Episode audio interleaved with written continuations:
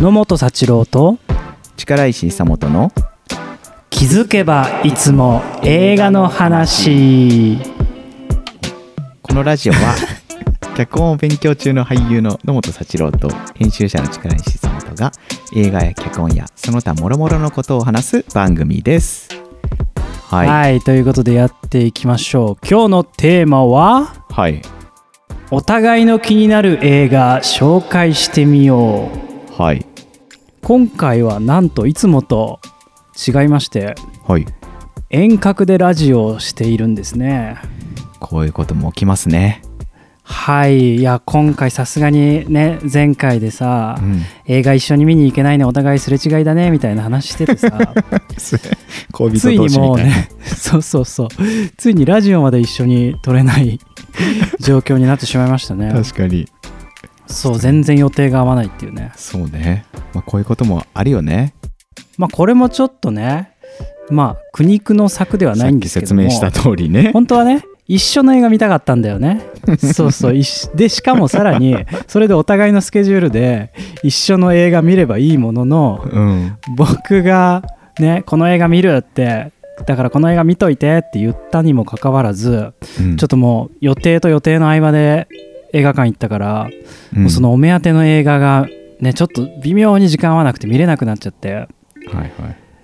そうそういうこともねでまああるよねそうそうで今から見れる映画何ですかみたいな話をね映画館の人にしたらうんたまたま力石さんが気になってた映画だったので、確かにそ前ねこう9月気になる映画みたいなのでちょっと話題にもそうそうそうそう一瞬話題に出た映画 をくしかも野本さんが見るというそうそうそうそう本当は俺は、うんあのアステロイドシティうん見たかったんでそれに合わせて予定組んだんだけど、うん結局それ見れずになるほあどなるほどの銀座のシャンテシネマに行ったんだけ ど、あの上映時間を待ってたらうんプンって LINE が来てはいはいはい、 「アイヒマンにします」みた いな「渋っ!」みたいなうん、結果ねいやいい時間でした「うっそえ聞きたはいい聞きたいそうそうそもそもね、リスナーの人覚えてるか分かんないけど、うんその前回の9月何見たいかっていうので力石さんがちょっと気になってドイツ推しというか」そうね、うん、ドイツのドイツ興こ味あるとはってね興味ありますということを言ったんですけどそうそうでまあ俺も大学の時ヒトラー関連の表彰論みたいなの取ってて、うんうんまあちょっとは見てたみたいな話して、うんうんそうでなんかまあき気持ちがアステロイドシティになってたから さなんかそういう史実ものとか別になっていう感じだったのよ、はいはい。それがなんかすごい斬新な視点で描かれているみたいなおお。イントロダクションだったから、ほうほうほうんう。あ、教えて。 6月0日アイヒマンの処刑された日うん。面白いっすお、マジ。え行こうかな面白いっじすゃあ。いやダ メだ。最後まで聞こう。ダメだダメだ。そうそうそう、ん。最後までっていうか、まあ、これ本当にリスナーの人だけじゃなくて力石さんにもねうん。ネタバレしちゃダメだけど、うん。いやある程度ならいいよ。俺さそもそもさちょっと恥ずかしながら結構、うん。その何地理的なその、中東世界にもちょっと知識が薄くてさ、はいはいはい。まあ、舞台はイスラエルなのよ。うんうんうん。うん、でイスラエルが建国されたのが60 48年あ違うなろ58年とかあちょっと忘れてたけど60年ぐらいか、うんうんあのまあ、第二次世界大戦後なんだけどなんかそのイスラエル建国されたばっかの時のうん。雰囲気とかなんかなんでそう建国されるに至ったとかさほうそういう知識が自分の中ですごい不足してたもんで、ほうほうほう。まずなんかあ舞台がイスラエルなんだってとこから始まり、うんうん。でそのアイヒマンではまあ言わずと知れたというかはい。ねあのホロコーストをうん。指導した人物と言われていて、はい。うんでまあうーんすまあいわゆる世界的に言えば極悪人のようなまあ。うんうん。存。在として、うん。まあ、見られてることが多くて、うん。で史実には確か門主刑になったほう。っていうところまところまでしか情報なくてほうほうほうでそのし死体処理というか、うんうん、というかというか死体処理をどうしたかみたいなこへのえ歴表の歴史として描かれてない部分をほうほう描いているのが今作なんですよじゃあアイヒマンのその後みたいなその後なんですよへえこれはね、うんえーてか力石さん的にはそのアイヒマンの情報ってどこぐらいまでそもそも知識として持ってたんですかいやでもまあでもそのぐらいホロコーストとかうんそのぐらいでまあ本当にみんながイメージに持ってるような、うんまあなんかこうナチスの代表するようなというか、まあ、その思想になってるやばいやつみたいなさイメーうジんうはんうんうんうんそうだよねあったよね。そうでこれ俺もなんかまあそもそも見終わった後にやっぱ知識量が足らないから、うんうんうんなんかもうイスラエルとかパレスチナ問題とかからい。調べ始め、でアイヒマンのこうなんかその捕まった状態から始まるというかあーだからそれ以前みたいなことがなくてもそうんうのん設定がもう捕まった状態から始まってるのよはいはいはだからこう俺が調べてからへーって思ったけど、い。うんうん結構調べる前にしね先にいろんな情報を調べても面白いなと思ってて、なるほまどあ、要はあの戦後に世界大戦後にアイヒマンはもう逃亡生活してんだよねうんうんうんそうでまあアルゼンチンかどっかいるところをイスラエルのなんか調査団っていうか追跡団みたいなのに捕らえられて、うんうん。みたいなでイスラエルに連れ帰ってみたいなうほんでまあ刑に処そうとするんだけど、まあ、裁判とかして、う。うんうんうんでそれで面白いのが、うん。まあ、これちょっと映画の話の設定につながるんだけ ど、はい。宗教的にユダヤ教っていうのがうん。仮装しちゃダメなのよああ、なるほどなるほど。そうでももう仮装するしかないからっていうことでうんもうそのイスラエルの国で初めてうん。仮装の設備を作るっていう話なのこれはへえ、あじゃあそのなんだろう、まあ罪人と言いますか、そうそうそう裁判にかけられて死刑判決が下された人のために初めてのことを行うっていう。そうそうだからうん二重のなんか大変さというかままずイスラエルの人からしたら大抵の人はまあアイヒマンはもうさそうだよね。ほんと歴史的にな大犯罪者としてうん。送られてくるわけだし、そうだね。でさらに仮想の設備がないからどうするどうするみたいになる人たちがいて、うんうんそなんかね3人ぐらいし視点があってうん。ほう。仮想の設備を作らなきゃいけないまあなんかある工場の人たちの話、うんうんうん。と、えーアイヒマンが投獄されてるあの監獄の、うんなんていうの監修長の話と、あともう一つ、えーホロコーストで生き延びたうん。人のへえ。話ほうほとうほう3視点主にからこの映画なっててうんうん。なんかもう面白い。そ確かにその視点を聞いただけでもちょっと面白そうだもんそうだから歴史のそのなんていうの知識としても面白いし、うんうん単純にやっぱり枷がすごいじゃんあまずそのまあ言ってもイスラエルなんて結構まあ言ってしまえばまあ田舎みたいなところであ、うんうんうんそこに大極悪人来ます、うんそれをもうなんか矛盾してて大極悪人だからこそめちゃくちゃ丁重に扱わなきゃいけないっていうへえだってそうじゃんこれも勝手に死なれたらダメだしああそういうことねそうだからちゃんと刑に処すためにめちゃくちゃそれお膳ま立てをでをするわけね丁寧に扱うみたいなそのは看守長の苦悩のドラマ見てるだけでもめちゃくちゃスリリングで面白いしはであと単純に工場の人が急にあのアイヒマンの仮想設備作ることになるみたいななるほどそねの設定もそうすごいそこで描かれる人々を見てるだけでもめっちゃ面白いうんうんあ面白そうそ,、まあでもそれを結構仮想にしな多くのことを、気合いうん、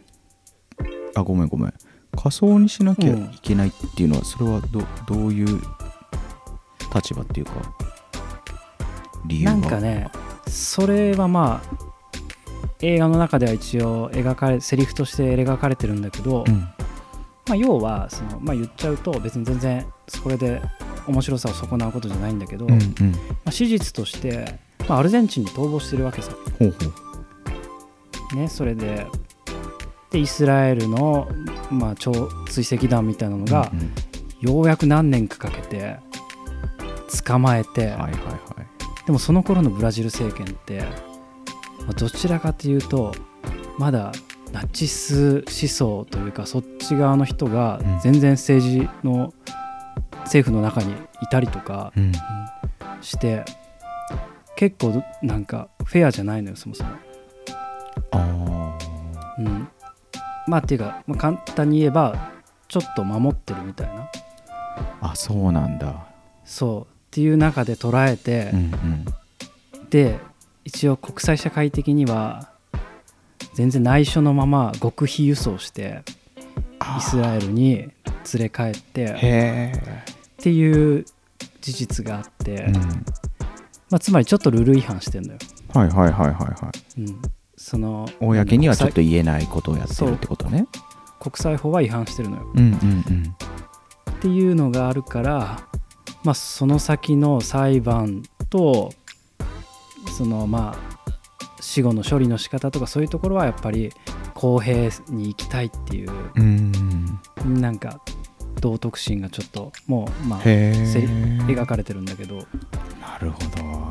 そうそうそうまあいろんなね意見があってもちろんさすぐ殺しちゃえま大極悪人だから適当に埋めろみたいなさ、はいはいはい意見やうん俺が殺してやるみたいなさ、うんうんうんまあそうなるよねだってね、なるなる同じユダヤ人の中でさ、うんユダヤ殺しの人が送られてきたらさいや本当だよねっていう中でも丁重に扱おうとするみたいな話へえなんかねそれがすごく史実だからって言って厳かに描かれるっていうよりは本当に、まあ、ある意味ちょっと巻き込まれてる一般人たちの話みたいなうんうんうんうん視点だからすごく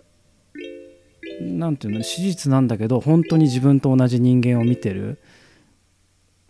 ような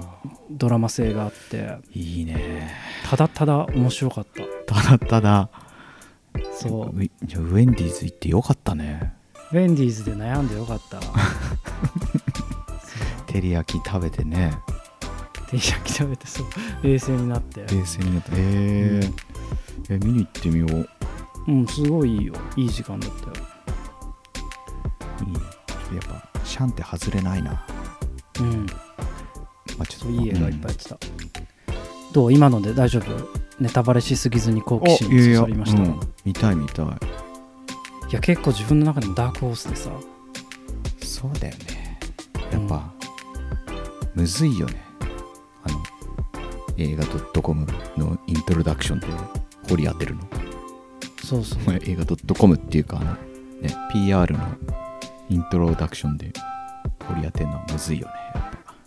でまたナチスの話だけだったらさ多分そこまでやっぱ興味持たなかったと思うんだけど、んなんかねやっぱ舞台がイスラエルだったりしたことが、すごい自分の中では本当に知識の扉開いたみたいな感じでおーあの後めっちゃくちゃ調べてあなんかそうなんだでもう一個言うと面白いのはほうそのまあこれもあらすじに出てるんだけど、うんうんあの仮想設備を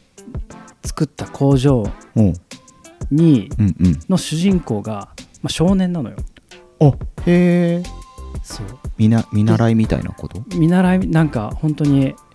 お若手みたい金な、まあ貧困というか裕福じゃないから、うんうんうん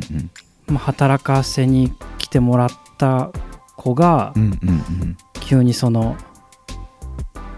なんていうの大ごとに巻き込まれるみたいなへえでしかもまた面白いのがね、うんなんでちその めっちゃ喋っちゃう なんで知識知を知識の扉開かされたかっていうとほうその少年があこれちょっともう い いややめとこうええ ええ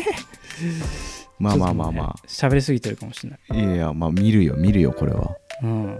いやだからさ本当はね今日紹介っていうことで、うん俺の意見だけ言うけど、うんこれはねやっぱね2人で喋りたい映画だったねあー一緒に見た方が良かったか帰れば良かったかいや面白いのよねそう、まあ、別に言わないけどちょっとだけほのめかすと、うんイスラエルってさ言っても、まあ、なんであんなにいろんなパレスチナで問題起きてるかって言ってさう結ん局さ、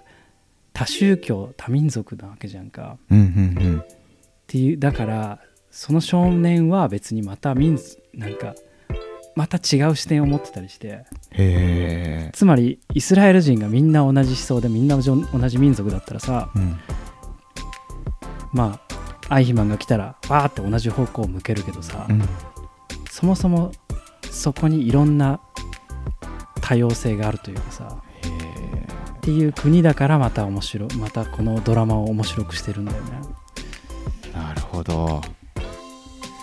はいここまで話しました どう面白そうでしょ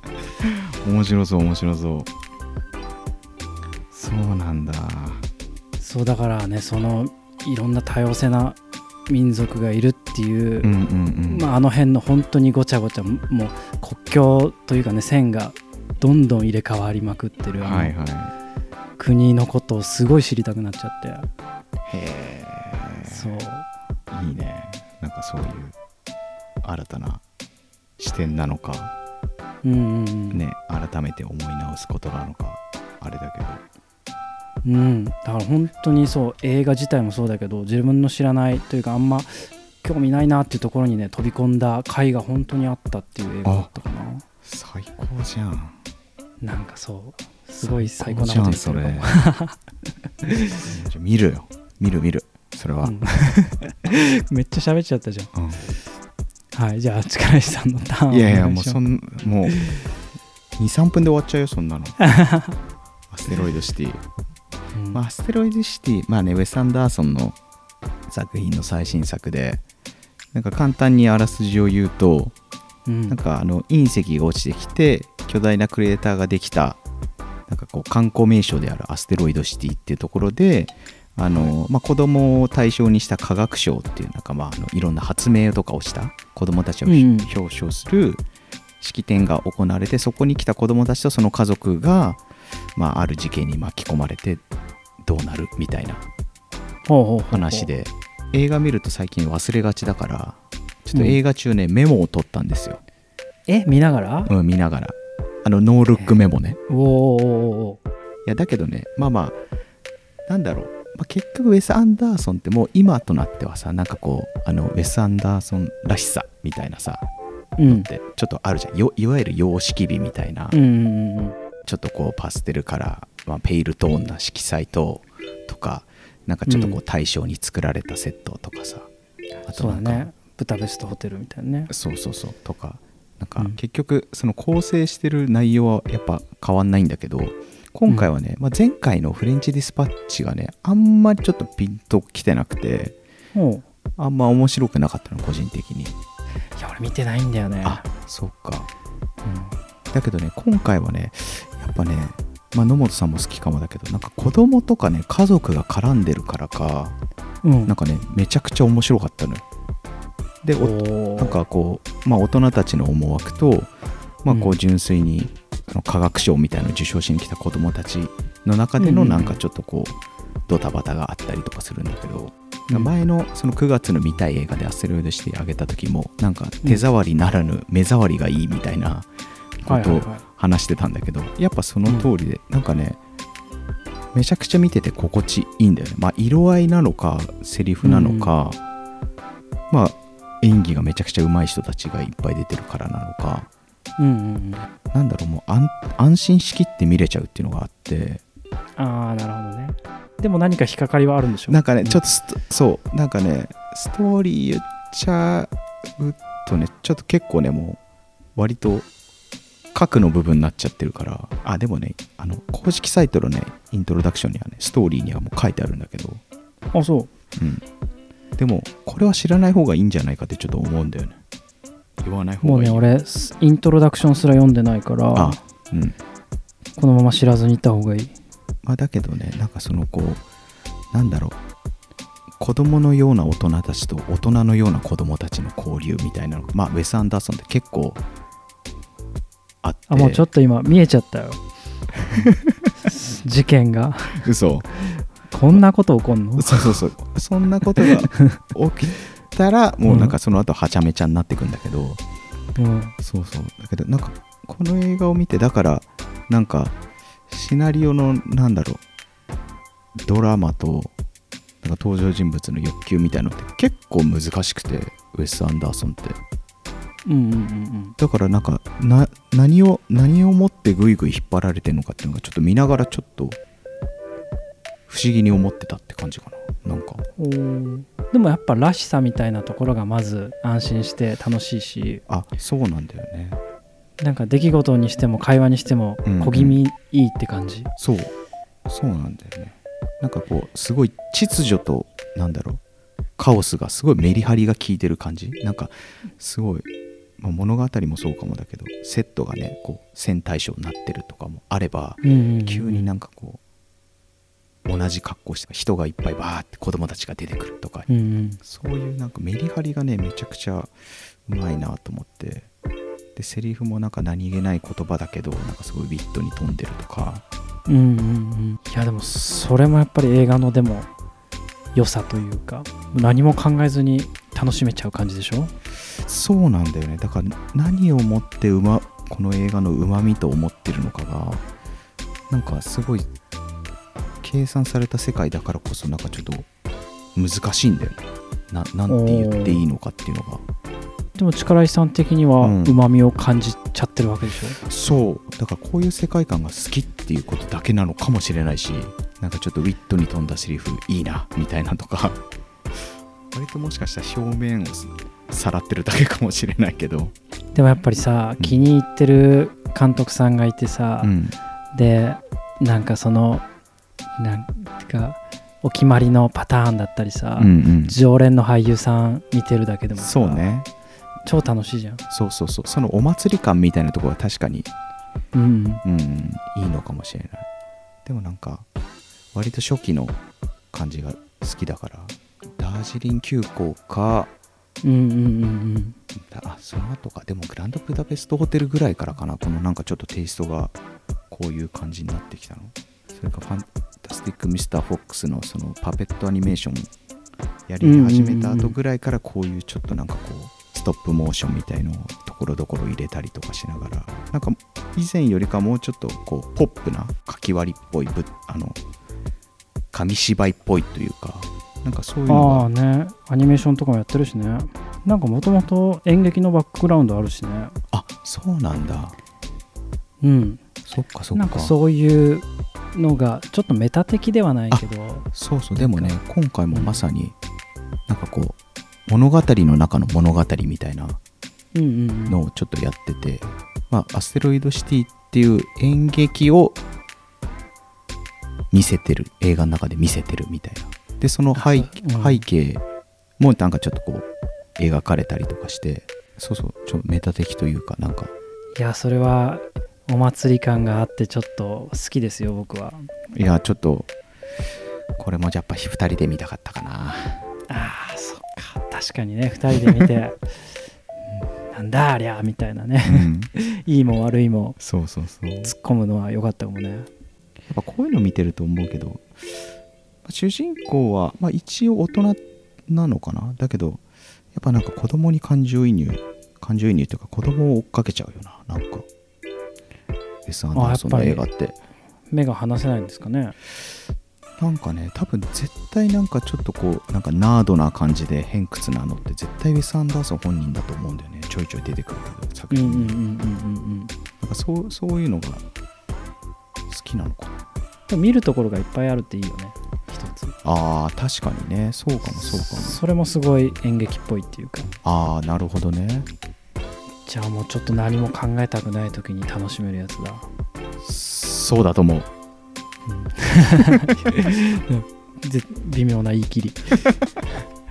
でもなんかそれでたまにわーって楽しいなーって見ててたまに本当にビットンのに飛んだセリフがあったりするとさ、そうだねそうだねいやでもそういうのもちょうどいいって思う本確かにちょうどいい感はあるかもねまあね事件は起きるけどめちゃくちゃハラハラすることも起きるわけでもなく悲しいことも嬉しいことも起きるわけでもなく、淡々とそこにいる人たちのリアルをなんか丁寧に描いてるっていう感じがしてそうちょうどいいのかもしれない当おすすめ度的にはどれくらいですかいやちょっとうまく語れたかわかんないけどおすすめ度は5段階中4ぐらいありますね おー ありますねそういやちょっとね噛み砕けてないのかもなんかすごいでもね残るものはあったんだよねすごいうんうんうんうんちょっと出直してきますまあ映画によってはね言葉にしづらいもんもあるしねうんお互いそうすると全然違う温度感のもの見たんだねいやーそうだよむしろある意味真逆と言っていいというかいやそうかもしれない完全フィ,、フィクションポップだからこっちはねうんこっちは史実だしうんなんかねもうちょいいろんな国際間のね問題を描いていたり確かにいやーちょっとうまく進めたかったなでもなんかねそれってもうてか単純にイントロダクションと今の力石さんの話だけで、うんなんかあ見たいものが見れそうというか、おありうんがとうございます雰囲気伝わりましたよ いやいやもう愛姫はもう明日見に行くから、あ本当にいやーそしたらまたちょっと語りたいしうん単純にいろいろ教えてほしいしっていう感じがちょっとなんか勉強してきますいやすごいやっぱさまあてかり史実の人物だからさ、うんそれだけですごい書籍とかさなんか論文というかうね、んあるんだよねやっぱアイヒマンってさ、まあいやそうだよねそうまあ本当に歴史に残るお役所人間というかさ、うんうんうんうんだから人物的にもすごい興味をそそるしへえまあまあまあいや気になる気になるマジでちょっと圧倒的に俺の方が配分多かったけど いやちょっとねいっぱい喋っちゃったけもどう僕は心に残った